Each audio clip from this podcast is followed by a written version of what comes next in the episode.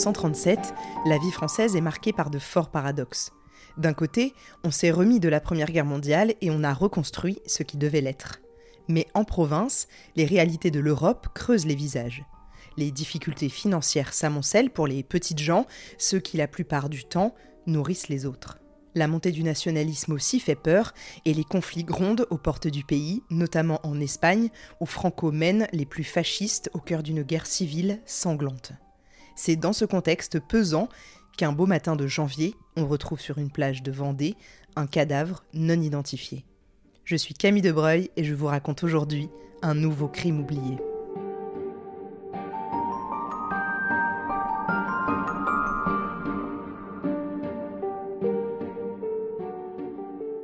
Cette histoire démarre donc au début de l'année 1937, le 31 janvier pour être exact. Si je vous parle de plage, c'est parce que cette histoire ne se déroule pas à Paris, comme celle que je vous ai déjà racontée cette même année, mais bien en province, sur la côte vendéenne.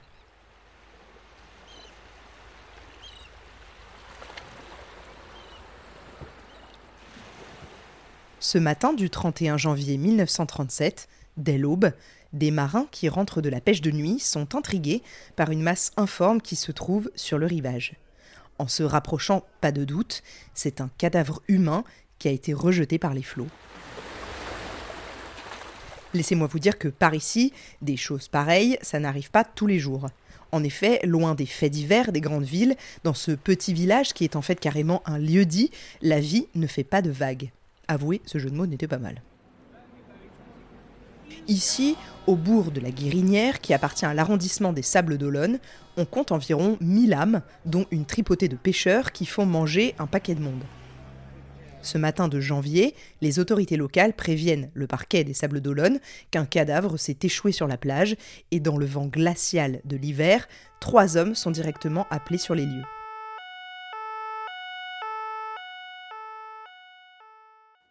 Le maire de la Guérinière, M. Bernard, le garde maritime, Samelin, et le docteur Poignant, qui vient de Noirmoutier. Ils sont là pour les premières constatations, même si, entre nous, il n'y a plus grand-chose à constater vu l'état du corps.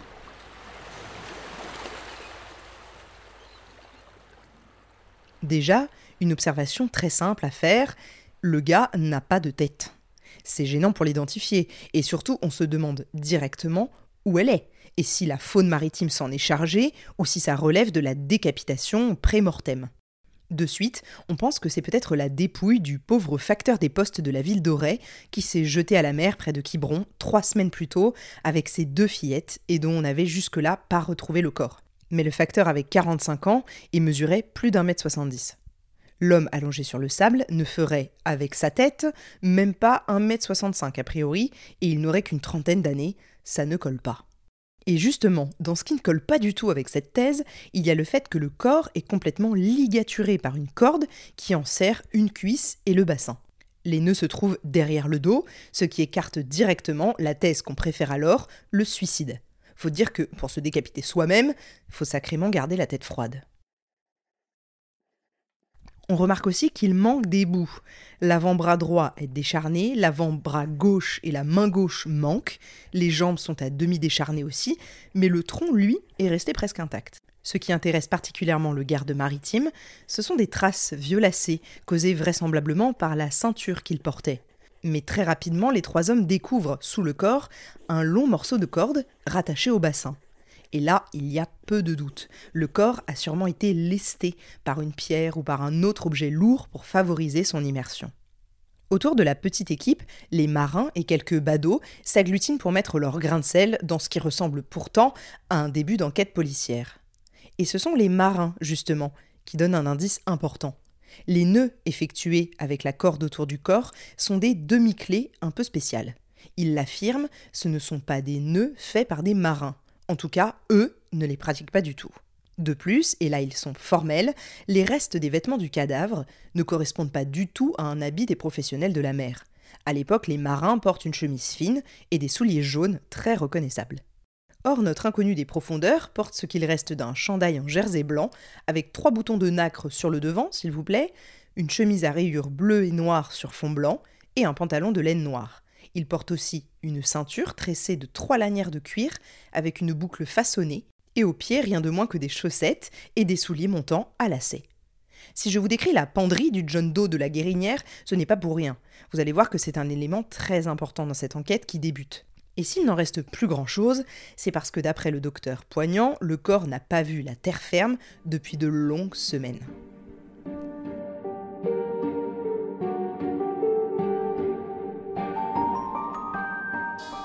La vie reprend son cours dans les petits villages de Vendée, qui déjà ne parlent plus que de ce corps retrouvé échoué et abîmé par la mer et par les hommes. Les noyés, on a l'habitude sur la côte, mais les ligotés, ça non. Ça aurait pu être ça, une simple histoire de noyés ou de règlement de compte. Mais voilà que le 3 février, au lieu dit La Tonnelle, sur la plage de Saint-Jean-de-Mont, un deuxième cadavre s'échoue. On rappelle les autorités, et pas la peine de vous faire un dessin, le gars est dans l'eau depuis très longtemps, deux ou trois mois d'après le médecin du coin. À lui, il manque les bras et les jambes, mais il a sa tête. En revanche, par rapport au corps retrouvé il y a quelques jours, il n'est pas ligoté. Sur son dossier, on marque donc accident probable. Et surtout, on note que ça n'a rien à voir avec l'inconnu de la guérinière. Mais quoi? Vous aussi, vous étiez persuadé qu'ils avaient un lien tous les deux Attendez, attendez. Le jeudi 4 février, donc le lendemain, il est 7h30 du matin quand les habitants du village de la Sauzale, près de Bretignolles, sont informés par commérage interposé que le cadavre d'un homme vient d'être découvert sur la côte, au lieu dit le Petit Rocher. Oui, en Vendée, euh, apparemment, il n'y a que des lieux dits.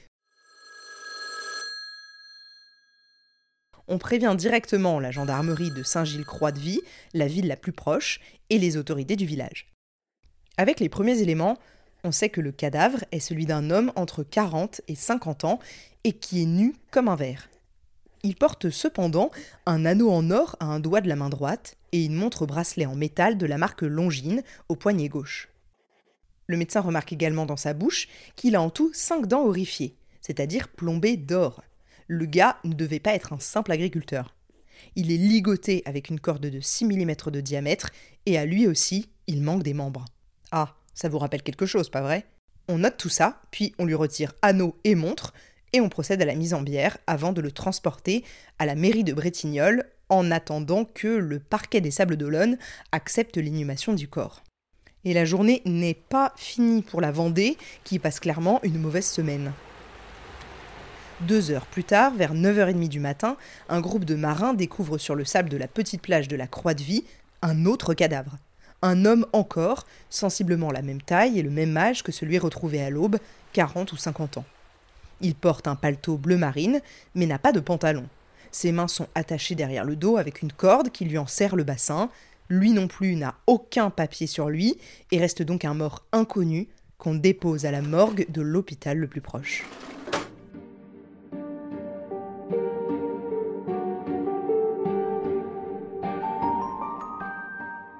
Plus de doute cette fois, il y a bien un taré qui s'amuse à balancer des hommes à la mer, parfois sans bras, parfois sans jambes, parfois même sans la tête. Bien sûr, ça pourrait être un règlement de compte en mer, comme ça arrive souvent.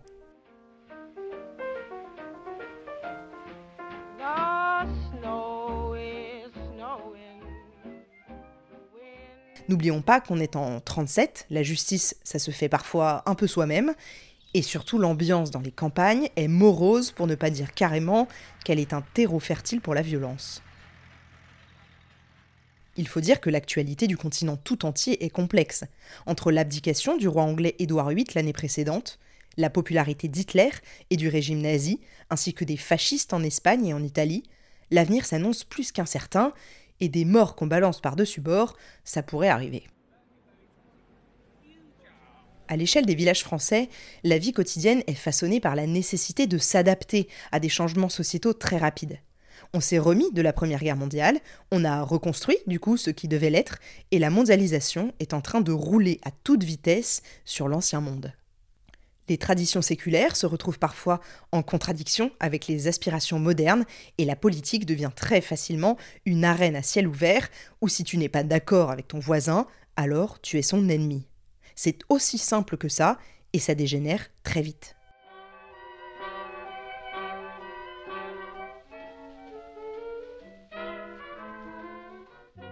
Bon, maintenant qu'on a plusieurs cadavres qui présentent des similarités, on se demande évidemment d'où ils peuvent bien venir. Et là, plusieurs questions se posent. D'abord, ont-ils été tués à terre ou en mer? Car ça ne relève pas de la même juridiction. Ensuite, qui sont-ils? Mais là, ça va être compliqué de trouver des réponses. Enfin, pourquoi se sont-ils échoués à quelques jours d'intervalle et à des endroits différents des côtes vendéennes?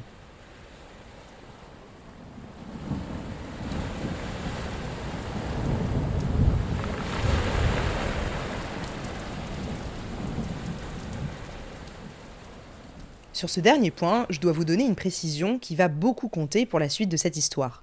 1937 a été une année météorologiquement compliquée en France.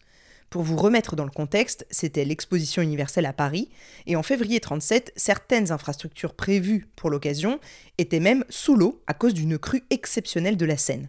Vous pouvez d'ailleurs en retrouver encore des traces à Paris aujourd'hui. Si Paris était sous l'eau, vous imaginez bien que sur les côtes, c'était pire.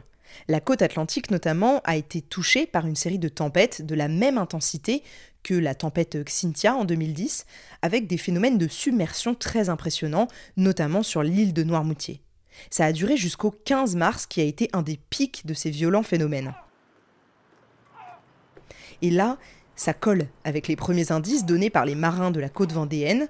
D'après eux, les cadavres pourraient venir du sud, donc plutôt d'un coin comme La Rochelle ou même Bordeaux. Mais il ne s'agit que de simples opinions basées sur l'observation des courants quelques jours avant que l'on retrouve les corps sur les plages. Pour tenter de comprendre s'il y a oui ou non une logique dans la manière dont les dépouilles se sont échouées, on reprend un cas qu'on connaît, celui du Saint-Philibert. Quelques années plus tôt, le 14 juin 1931, le Saint-Philibert, petit bateau de croisière qui reliait Noirmoutier à Nantes, est emporté par les eaux. Les secours ne peuvent sauver que 8 personnes, 409 perdront la vie. Et pendant de longues semaines, on a retrouvé les corps des victimes de ce terrible naufrage sur les plages de Vendée et de Loire-Atlantique. Avec cette dernière anecdote, vous vous dites sûrement que c'est ça, c'est un naufrage, c'est évident. Sauf que, gros sombre au tableau, on meurt rarement dans un naufrage, les mains liées dans le dos et amputé de plusieurs membres.